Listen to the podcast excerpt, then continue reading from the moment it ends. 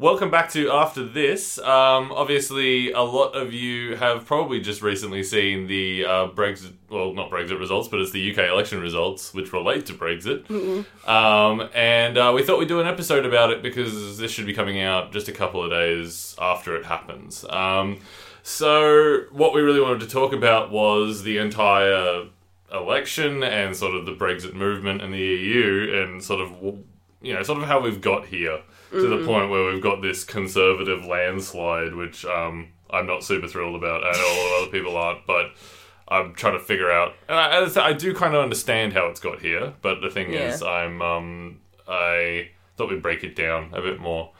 So um, yeah, basically, as you can see, so just to start from the obvious results, that the Conservatives won 365 seats, which is 43% of the parliament. and then Labour won 203, which is 32%. Um, the Scottish National Party won 48, which is 3.9%, but pretty much all of Scotland. Um, and then 11 went to the Liberal Democrats of 11.6, but so they're kind of irrelevant now anyway. But um, basically, obviously, the Conservatives now have a majority. They don't need to appease anyone. like, they don't need to make friends with anyone to get anything through because they have a majority. Um, so we probably will see Brexit sometime soon. It might be. It might January, be. it? It might be like I, I don't. I'm actually not sure when they're planning on doing it now, but obviously it'll be whatever you know Boris Johnson decides to put through. But see, the funny thing is with Boris Johnson, like I think him and a lot of the other um, the recent Conservative Party leaders, um, I don't really understand how he got where he is. Like it's like when you look when you look at someone like Donald Trump, right? It's like I don't I don't like the guy at all, but I can understand how he's manipulated his way to the point he's at Yes, because he seems yeah. very skilled at that. Like Yes, he is working the media, working people, working everything. He's very good at that, and so he's got where he is. And I'm like, okay, I understand how you've ended up here.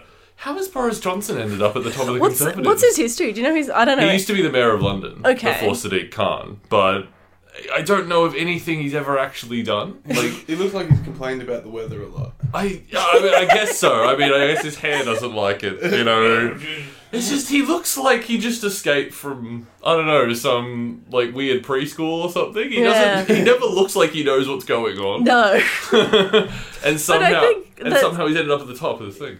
That kind of anti-elitism and anti-intellectualism. Yeah. Like that's probably the fact that he looks like he doesn't know what's going on. Probably benefits him in the current climate. Like, look, yeah, I mean, maybe, yeah. I, I, I don't, I don't know. The thing is, he has that, he has that air about him, like he's one of the English old boys. Yeah. Like he, he's went to private schools and all that sort of stuff, and and he's sort of like come out um, as a product of that environment. And you'd think people would not like that, but maybe they, in the nationalist climate, they like that. I. I, I'm actually not sure with mm. Boris Johnson. It just it confuses me every time I see him on a podium. We need, we, need to, we need to fly to England again, Daniel, so we can get you to interview I- the people in the streets. I, I'm happy to let my British citizenship lapse if they leave the EU because honestly, I don't want to go to I know, England. that's what I was. I was shouted about. I'm like, my European passport. no." Because that's the thing, it's like I, I, I want to go to Europe. I don't really want to go to the UK because it sucks, and I lived there for four years and it was garbage. So I'm like, like visiting there is a holiday, but living there like is one thing. But living there, there's a lot of inconveniences we take for granted in Australia. Oh, yeah? they're just like, Like what? about about like just the condition of the towns and the weather and the shopping and the cost of things and Mm. the housing sizes and all these things like you don't think about them until you don't have them uh, Yeah. and England doesn't have a lot of that stuff, and it's it's just a bit.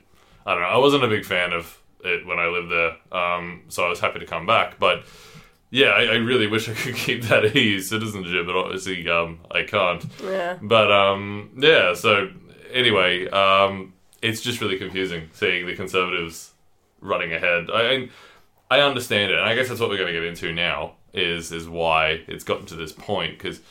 I think I'll just go back. We talked about all of these points at some point. Um, It's just that we haven't talked about them in the context, I think, of Brexit solidly. Um, so the first one is the Conservative resurgence, because probably since, I honestly, I would say it's since 2001 when 9 11 happened.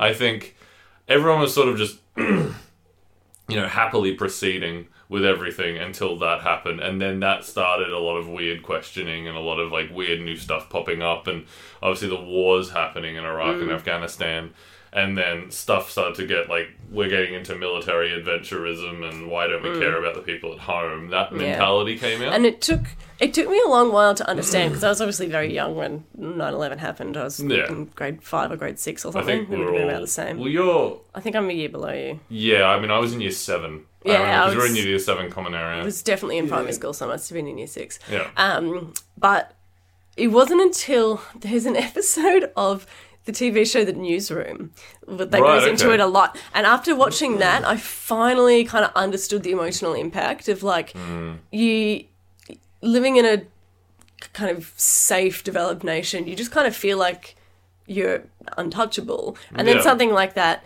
happens, and it's like, oh no, we can be affected by the yeah like a small number of people can fuck us up. Absolutely, yeah. So I guess that that fear, and, and it's something that I've kind of felt more since stuff started happening in Melbourne. I mean, obviously nothing anywhere near as bad as 9-11, Hmm. yeah, but like with the Bourke Street the Beck stuff, Street uh, thing, yeah, that was a big one. So for people that aren't aware, it was like a year ago or two years ago. there was a dude who like that. basically just full pelt drove down the sidewalk in Bourke Street, which is one of the busiest streets in Melbourne, and just clean, like hit a Mm. whole ton of people, killed a whole bunch of people, and they had to arrest him in the end. He wasn't actually a, he wasn't a terrorist, but he was just like this mentally unstable guy Mm. um, that they ended up having to obviously arrest and deal with. But yeah.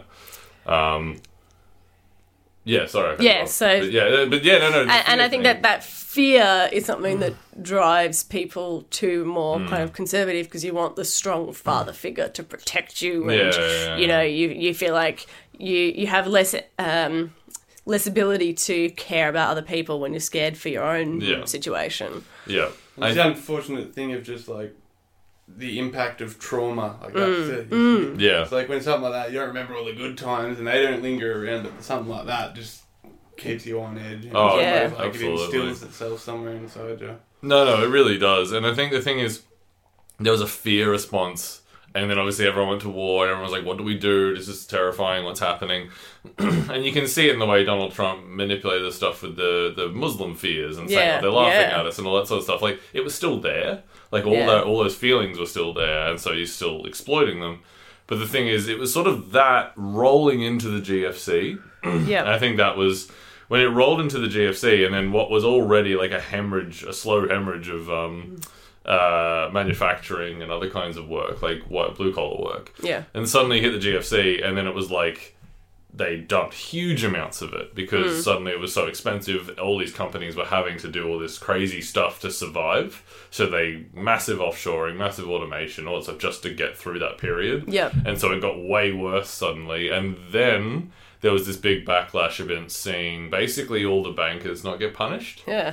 And um, because technically everything they did was legal. That's the problem. Is that like Yeah. because of our slow deregulation of the banking industry, all the stuff they did was completely legal. It was dramatically irresponsible, but it wasn't illegal. Yeah, So, what um, what happened after that really is you could see after the GFC and after that net went nowhere from about 2010 onwards, it starts to really ramp up. Um, and it ramped up and ramped up, and that's when you had all the mini Donald Trumps in America. I can't remember the names of them, but. It was talked about in that book I was talking about, American Carnage. Um, but there was a couple of people that were like mini versions of him that were saying that stuff before he came out. And um, and it's just, happened. It's the same thing's happened in Britain. Sorry.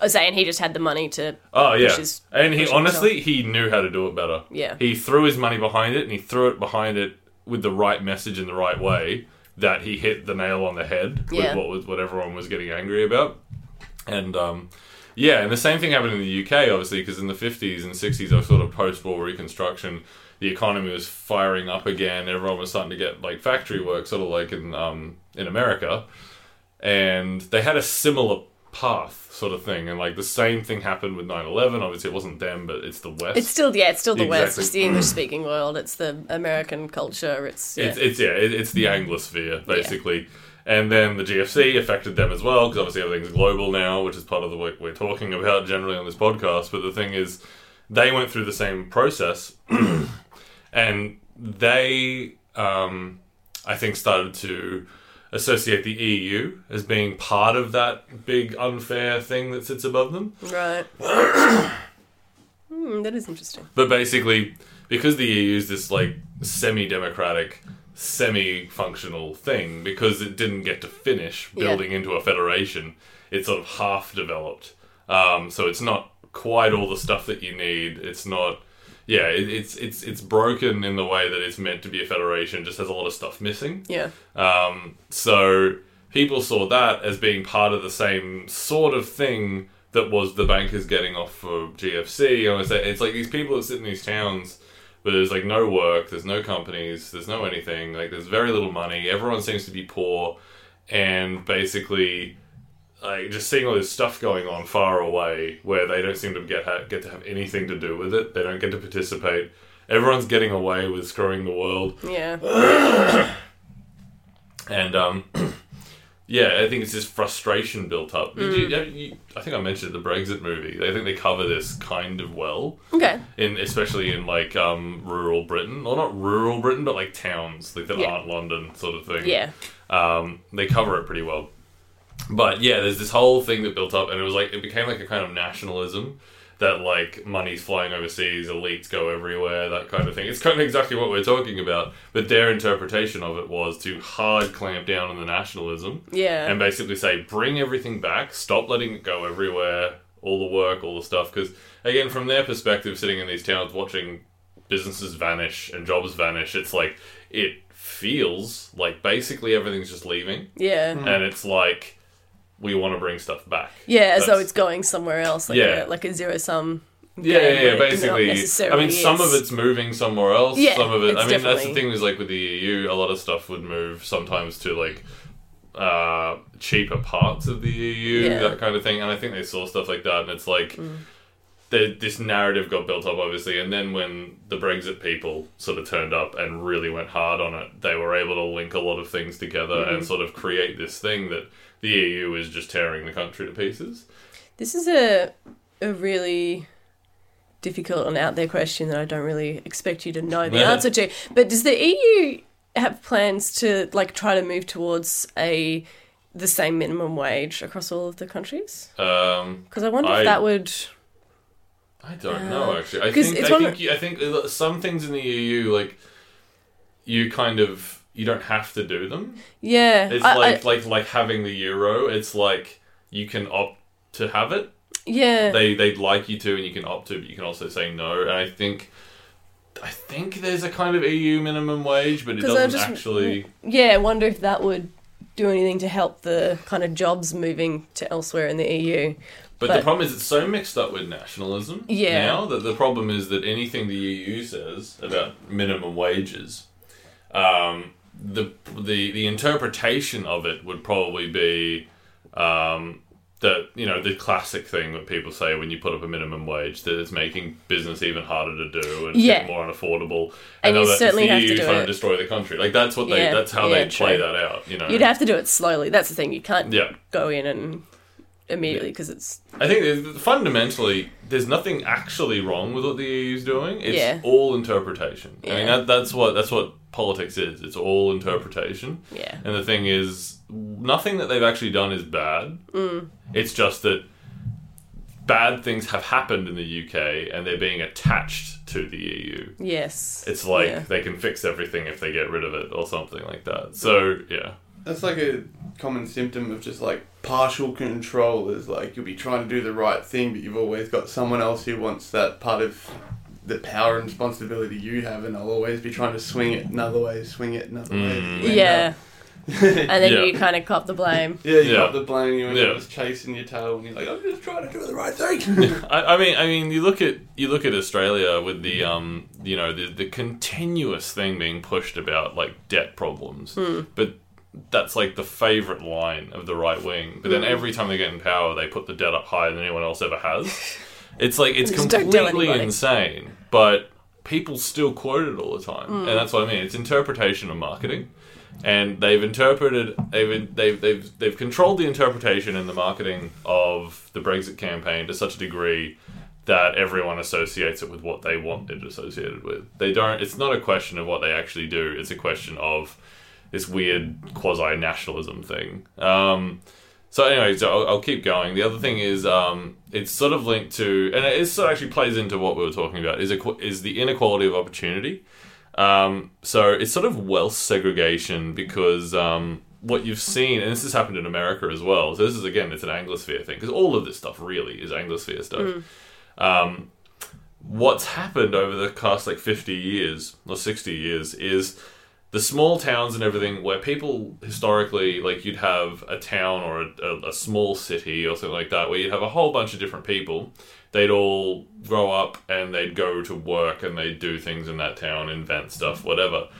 They'd all just pretty much stay there. Like a few people would leave but they mostly stay. What happens now because of the prevalence of college and um, all those kinds of things, is you see instead people en masse fleeing out of these areas of the country and going to wealthy areas or education areas where unis are, and they never really come back. No. Um, so the same thing's happened in the UK. It's happened in it's happened in rural Australia too, um, and it's happened in the US. Is basically what used to be like a smart person would stay there and make stuff and invent and make a company or something. Now they're all just flooding into San Francisco and doing it there or something. Yeah. Like, like that's or London or whatever it is. And so you have it's that's what's called brain drain. So basically, all you're left with is the people that don't have great economic prospects Yeah. and don't really have anything else. Yeah. And so they just sort of silo, and then you end up with this wealth segregation. Um, and I think that's created, that's exacerbated the problem in the towns and the rural areas because basically eh, all the people that can leave do. And like, I mean, what culture does that create? Like, everyone who could leave this place has kind of thing. it's like, how does that It's not going to make you feel great if you're one of the ones remaining. Exactly, like, and I think oh. I think it's created a kind of like anti, and that's fueled the anti-elite thing. 'Cause Yeah. it's like all the people who are left are like, I'm the people that are left. Screw them, kind of thing. Yeah. Like they think they're better than me, all that sort of stuff. And um, I remember on one of the on one of the Brexit things, they were interviewing a guy. Um, and he, I- I'm paraphrasing here 'cause I can't remember the exact quote that he said. He says, Well, we see all these things and hear all these things about all these great things that are happening, but they never seem to happen around here. And I feel like there's this big, he said, I feel like there's this big dream of Great Britain that's going on and we're not allowed to participate. Like, and it's like, that's the sentiment that exists and i think it's just watching jobs and smart people and everything and the culture ba- culture basically saying you have lost because you had to stay here kind Yeah. of thing. Like there's this omnipresent thing in the background. Um, and so i think that's really um, made it harder because obviously when you stay there there's no the work is gone because it's gone with the smart people and it's all that sort of stuff.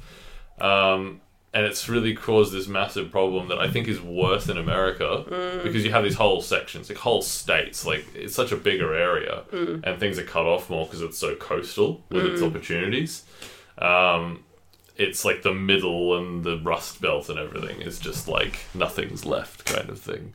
So um, yeah, I think that's been really bad because that was in the book I just finished listening to called Hillbilly Elegy, which is written by this guy who basically grew up in um, the Appalachian Appalachian Kentucky, and then he moved to a town of Ohio where a lot of them went to Okay. um, because basically he's just talking about like how everyone leaves that could leave like to get away from it unless they were like so proud about being from that area that they'd stay even though there was nothing there and it was just this continual reinforcement of like all the people with prospects leaving and the people that just don't and you know they don't really have much opportunity staying Yeah. and then them feeding a culture of like resentment that Yeah. stays behind. Um, and yeah, basically saying this is what we need to try and do differently. You know, so it's, it's a really good book. Actually, it's a mem- it's, it's like Sounds good. it's like a I think he said it's a memoir or something of this guy named JD Vance who went off to Yale Law and stuff and said it's just a different universe hmm. at Yale Law than it is where he grew up in Kentucky.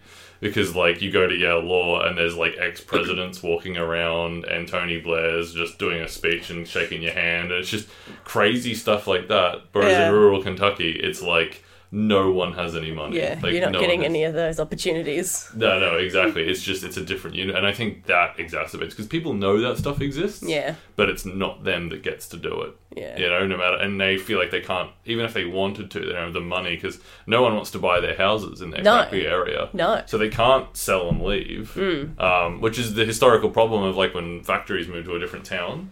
Is like when the factory shuts down, no one wants your real estate anymore. Yeah. So you're stuck in the town. You can't- yeah. So it's like you basically just have to stay with all the people that aren't sure what's going on or what to do. Um, yeah. So anyway, that that was sort of I think that's part of it, and that's feeding the EU, the anti-EU frenzy. Um, because they see it more than just going to London, it's going to Brussels or it's going to Germany or it's going to Spain or, or whatever. It's just it's further and Mm. Just further another from- level of that. Yeah, Yeah. it's just getting further and further from them. Um, so yeah, And I guess too, if you're feeling like you're too small for anyone to care, Hmm. you don't want to be putting power like it's in an even bigger institution because it's like you're just going to become smaller and Ex- less important to the people in power. Yeah, and, Yeah. and so basically, if the facility isn't there, and the effort doesn't seem to be there to help you, it's like I don't want to exacerbate the problem. Yeah. Like, even though ironically the thing is, the left wing Labour policies are exactly what's probably going to have more of an impact to help them. Um, because of the controls it puts on business and everything else to stop it from fleeing from these areas. Yeah. Um, it's just not how they interpret it. Yeah. and it's still probably not going to be perfect. Um, No, way. like course, it's, of course not. yeah. It, it's just it's just it's the worst. But yeah, it's that. The Conservatives are the worst of two choices, but they've identified so much about the EU that it's just it's demonized now. It's it's Yeah. it is what is causing it to them.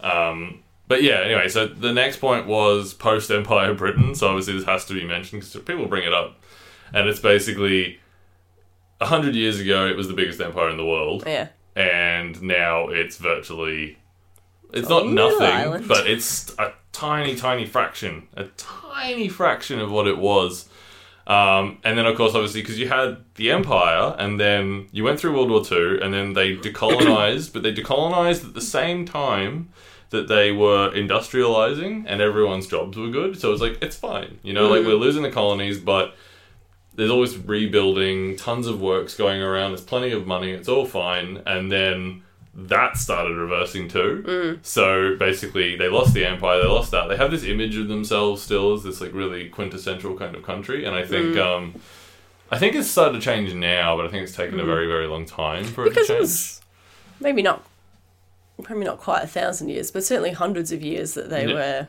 It was really since like the 1500s. Yeah. um, that they started to get like colonial, and then they started to spread out and become a really big deal kind Mm. of thing. And then there's always obviously there's so much media about it still, like Yeah. the Queen stuff and the Crown and the Tudors and all these people and all this stuff that my mum watches. and basically, it's all this stuff that's about like historical Britain when a they were super powerful and b they felt like things were really sensible. Like Yeah. this was this and this was this and everything made sense. Mm. Um, we didn't have the internet. We didn't have confusing EU stuff. We didn't have anything. We were just England and this and this sort of thing, or Britain. You know, it's like basically England. Um, and um, yeah, I think I think that is playing now. that is playing into it. Is that basically the world is just ignoring them more and more, and they. I think part of that, especially again, you have to think about this in terms of living in a town where everything's vanishing around you Yeah.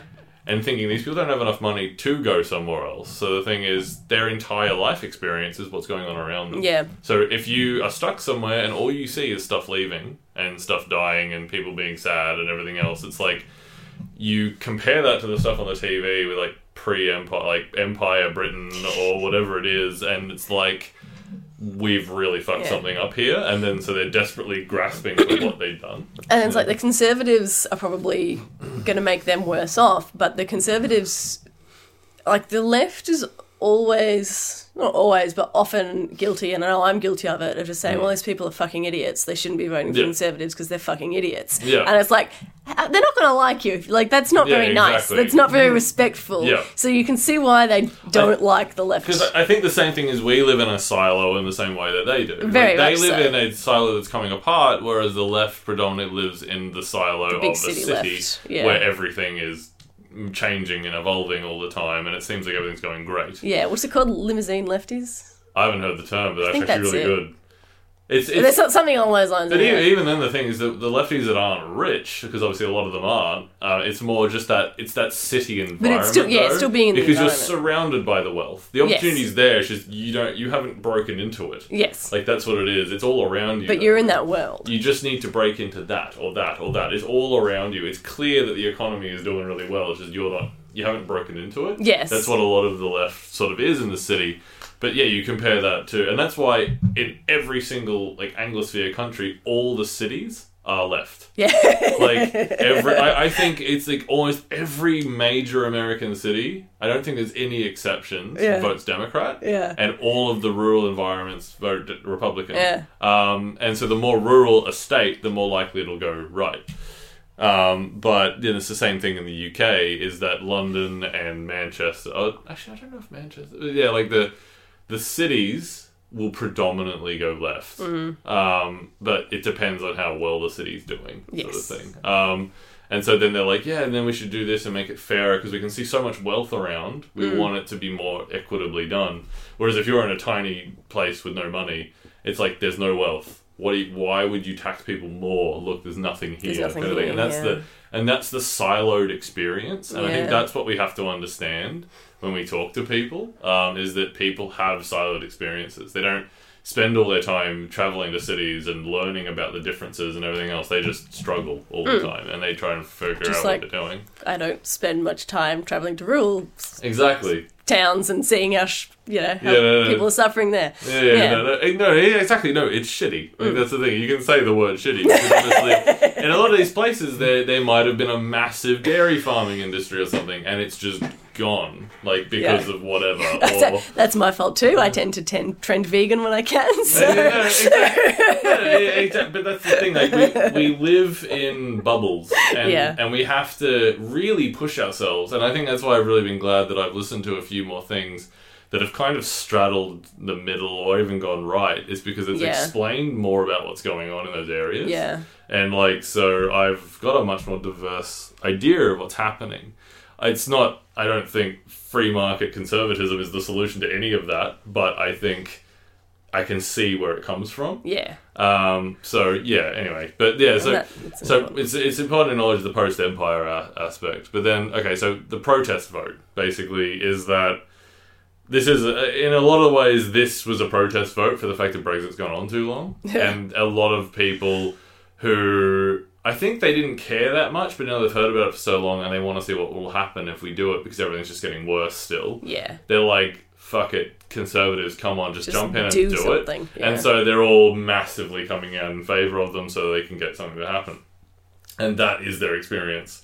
And so I think that makes sense why they've gotten so much because there's just, again, all the cities and stuff did the same thing. They voted the same way they did before. But the thing is, it's all these. Um, uh, what really changed were those Labour heartland kind of areas where it used to be big factories and stuff where they'd always vote Labour, always vote unions, that kind of thing.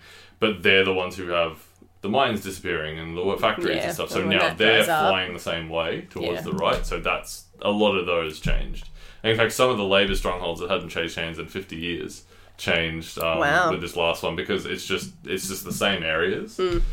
Um, yeah, so that that's why it's a protest vote. So all right, so I mean, I can pretty much shoot through the historic. I, so I got historical EU written down here. I can kind of just shoot through this because the one thing that's really worth mentioning, because we've talked about a lot of it already, is um, that oh well, a many people dislike the anti-nationalist stuff mm-hmm. because obviously the British and, ev- and a lot of other countries and that kind of area are quite proud of being the country they are. In fact, I think aside from maybe France, Britain is probably Britain and France are probably the most like nationalist mm. of the European countries.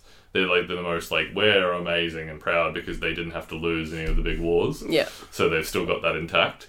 Um, so I think they Didn't France like. I did. kinda- I mean, they- France They did, but they won in the end. Yeah, fair. That's really what it is. France won in the end. of they got pretty badly beaten up, but they came back. Yeah. Like with Charles de Gaulle and everything else. So it's like that's a salvageable victory.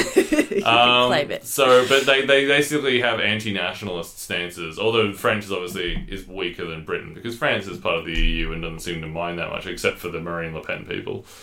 Um, and um, yeah, so so the anti-nationalist stuff, which they've mean they've done, they they haven't liked the EU, but they haven't disliked it either. Yeah. So it's kind of like it's been a confusing thing. But then it was the Greek debt crisis with the GFC because suddenly you had the EU because it was half formed. They weren't able, like a federal government, to step in and like replace people and change things. Yeah. Basically, you give the EU to a sorry, you give the euro to a country. And the euro, and then they can do whatever they want with it. They're mm. meant to obey rules, but like with the Greek debt crisis, when they came into the EU and were given the euro, they weren't truthful about how much debt they were actually in. Right. So then when and then basically they didn't want to put themselves on austerity or like do anything to cut costs or whatever Yeah. to pay the debt off.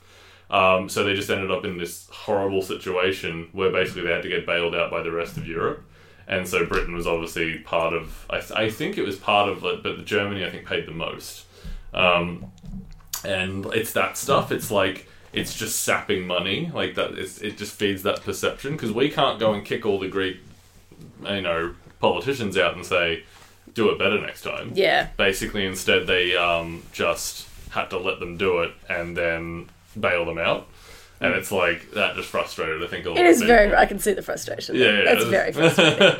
so that was, I think, part of it, and that's that's again that's the problem with it not being a federation. It's not that you break the EU; it's that it needs to keep developing to be something useful. And I think a lot of people think it's been designed this way to be this weird half thing. Yeah. Like, it, I don't know. It's just it, it's silly.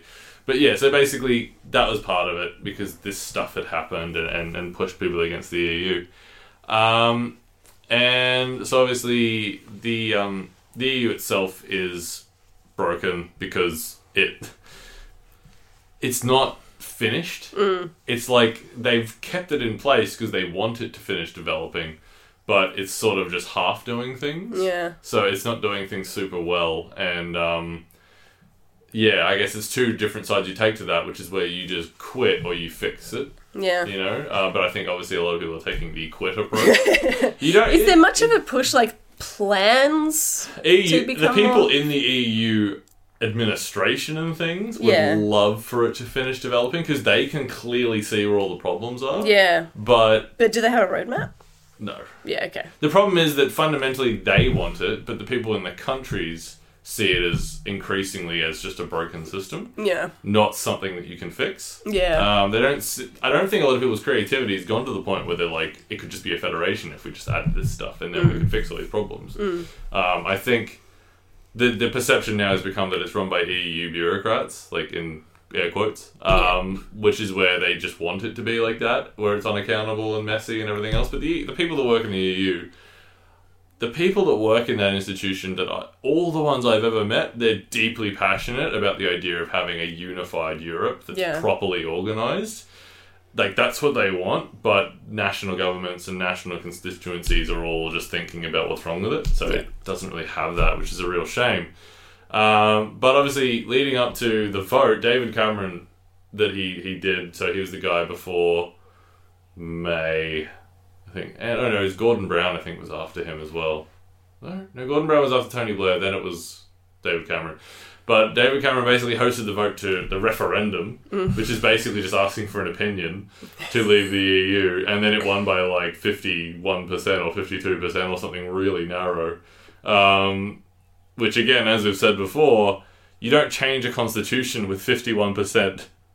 Like it's so insane. You should need a, crazy. you should need a super majority to affect something that huge to stop random constituencies voting for it because you just you don't want the number to just creak over 51 and then pass a whole bunch of stuff that changes the country that's the point of having those constitution protections it should have been the same but it, it's not obviously they're all interpreting it literally uh, Because what was Australia when we wanted to leave the Commonwealth? We had. I don't know, We had, I think we had something similar. We were on Yeah. 50, 50, I don't know, close to that Yeah. sort of a thing. Mm. No, but that's the thing. Is it, it's you don't you're not meant to do like massive, massive changes without a supermajority. Like that's generally what they put into most constitutions and everything else. It just there's no rules of the EU, obviously. It's What's just that percentage? Like 65, 60? that's like I don't know. It's like seventy something, like Yeah. seventy five or eighty or something. Oh, Like- okay, like, so it's super, super. like you need to really be like everyone needs to be pretty damn sure you want to do this big crazy thing. Like that's the point. Uh, so fifty one or fifty two percent is not enough usually. But obviously he hosted it because it's like I don't think this is going to succeed. I just want to have it so then I can forever say it didn't succeed. So then they'll stop bugging me about it, and then it succeeded. And it was like I quit. And that's, that's literally what happened. He quit like right after it happened because he was like, I don't want anything to do with this. This is a mess, and we all know it's a mess. We've all seen it be a mess. But then obviously he was replaced by someone who was it Theresa May that replaced him or I think someone so. else? I think she was straight away. I think so, yeah. But basically, yeah, so she came in, and then she was like, okay, it's going to be my mission to deliver Brexit. Um, so she took it really literally, really fast.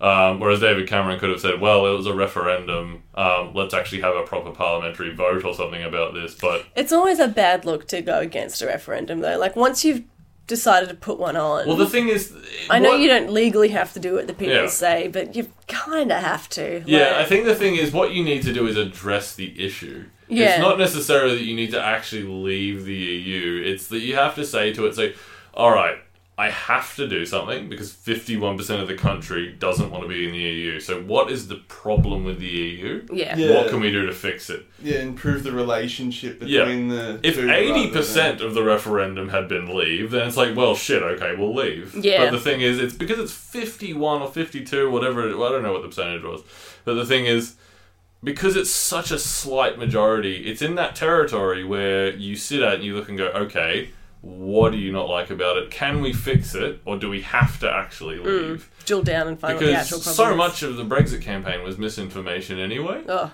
And like, and it's been proven to be, and now we know that, but we're still proceeding like everything was fine. Um, yeah, so it's there's a lot of other things they could have done, but obviously once Theresa May came in and took it very literally and said, "I have to do this," um, it just sort of was set on its course, and then like obviously it's really hard now for anyone to stop it.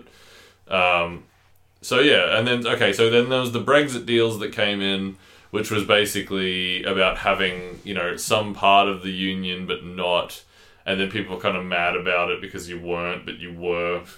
The problem that they had was um, the Irish backstop. Yeah. So the problem is that the Irish border has like ever since they finished the troubles and all that stuff with, with Ireland, um, they've basically said it's going to be an open border. There's no border anymore. Like there can be no solid border. But the problem is that Ireland's in the EU. yeah. So the thing is that by having this, they have to have customs checks. They That have to have all those kinds of things. So they're gonna have to put. I say not would have, will, Yeah, will yeah. have Yeah. So many issues there. So My basically, now they have to put in a border again, and that's and that's the problem is that Ireland and Northern Ireland won't agree to that, no. and a lot of people don't want that, and they're voting against it in the Parliament. But that's really the key problem that they can't go to. They can't just leave. So that's Yeah. why you keep hearing about the Irish backstop. Is because they don't want a border there, but they have to have one if one's in the EU and one isn't. Yeah. Um, so that's an ongoing mess that's sort of trying to fix itself that didn't really get fixed when Boris Johnson posed his own thing. But now he might just be able to do whatever he wants. Who knows? So I guess that's just part of the EU rules that says they can't have a separate agreement, With what? uh, like on the on that border. Uh, well, the problem is that because you have different economic rules, you have different customs rules, you have different immigration, all that sort of stuff. There has to be border checks. Yeah, like, there has to be something. Yeah. to check what's going in and out. Otherwise, you can just do whatever you want through, and they don't know. So that's why every Mm. yeah. border of the EU, is not going to like that. yeah, Like, I you can't I mean, just- yeah, you yeah, can't, yeah. no. Even yeah, so the thing is, like that's sort of a difficult one for them to surmount. I think they're trying to work out ways around it by like having all of Ireland be technically in a customs union. So Northern Ireland would be part more of the EU than the UK. The rest of it, I don't know. They're trying to figure that one out. It's a big mess and lots of fun. So um, nothing's really moved for that. Um, but we'll see what happens in the coming weeks because obviously they've got their majority now. Um, the okay, so basically that's where it is. Um, so predictions. um, which is sort of just my thoughts on it. Obviously, it's probably come across pretty plainly, but the thing is, you're very suddenly going to lose one of the biggest advantages they have is being part of a gigantic um, economic arrangement. Yeah. Um, that's just not going to be there suddenly. And businesses that have to think of the next financial year, the next financial year, like their very next metrics are going to make a big difference. They can't have a year where everything's chaos.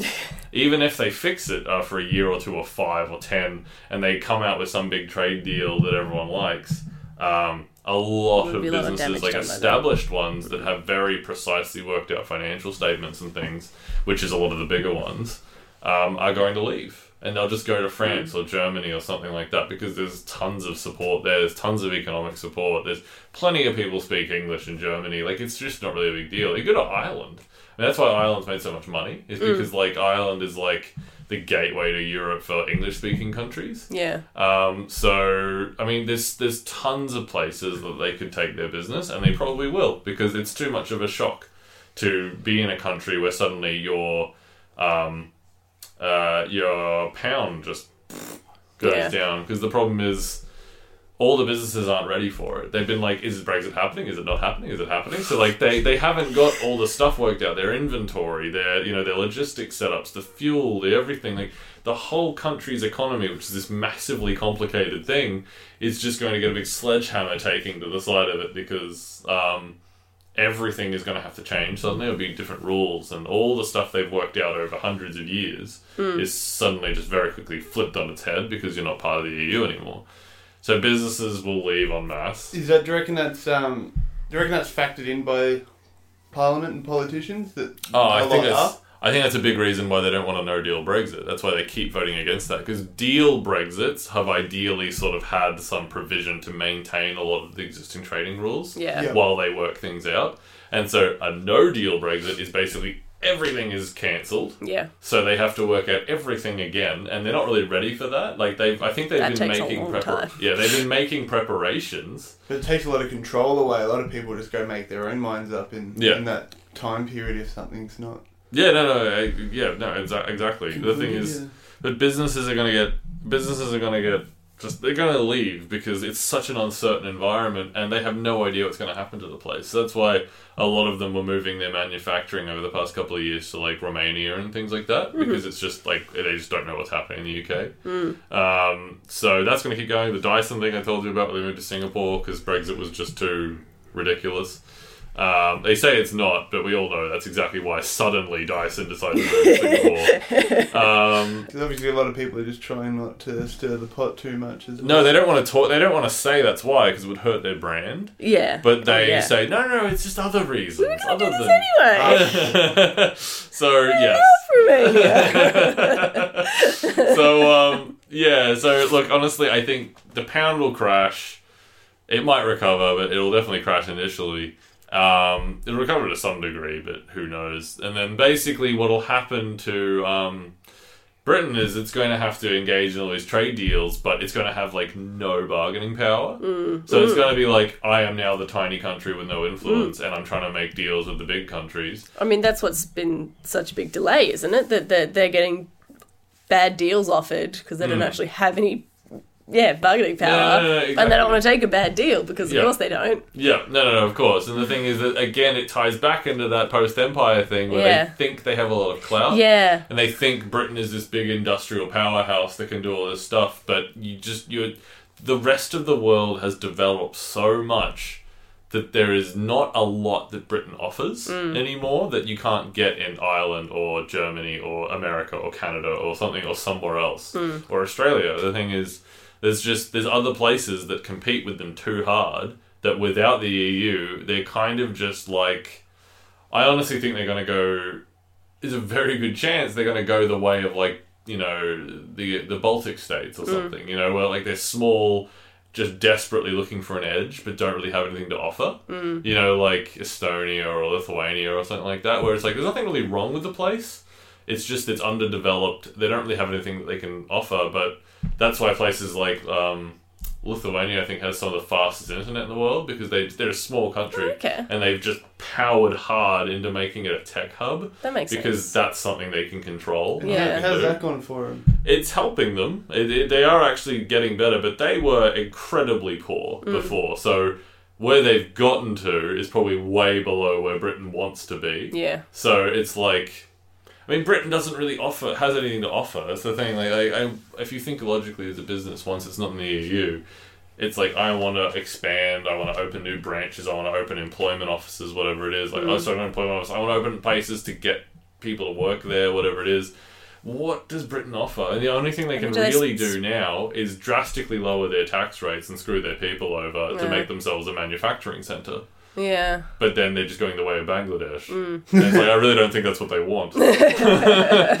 um, so I yeah, look, I, I don't really see any positives on the outset for the UK, but they they're determined to do it anyway. So you Um, in other words, gone from Britannia to Britannia. Yes, Hey. Britain, Britannia, yes. um, Brittany weenie. I think the ti- I think I think to tie it all back to what we talk about, which is obviously like global federalism and things like that, and like a world unification. I think we have to take lessons from um, what the EU's done, like Yeah. what it's become and how people reacted to it, because the exact same thing will happen to this, like Mm. to world federalism, because what will happen is if it half develops and we have the same thing, you're gonna get the same reactions Yeah. where it just seems like a far off manipulative exploited system and people are just going to get annoyed and mad. And I think we have to make sure that if it grows and goes into something and becomes something within any of our lifetimes, that it has to be paid attention to and managed in a way where it doesn't sit in that area. Like there's a constant push or a constant information flow to tell everyone this is the end point, right? We're actually trying to get to this bit. Right now it's here.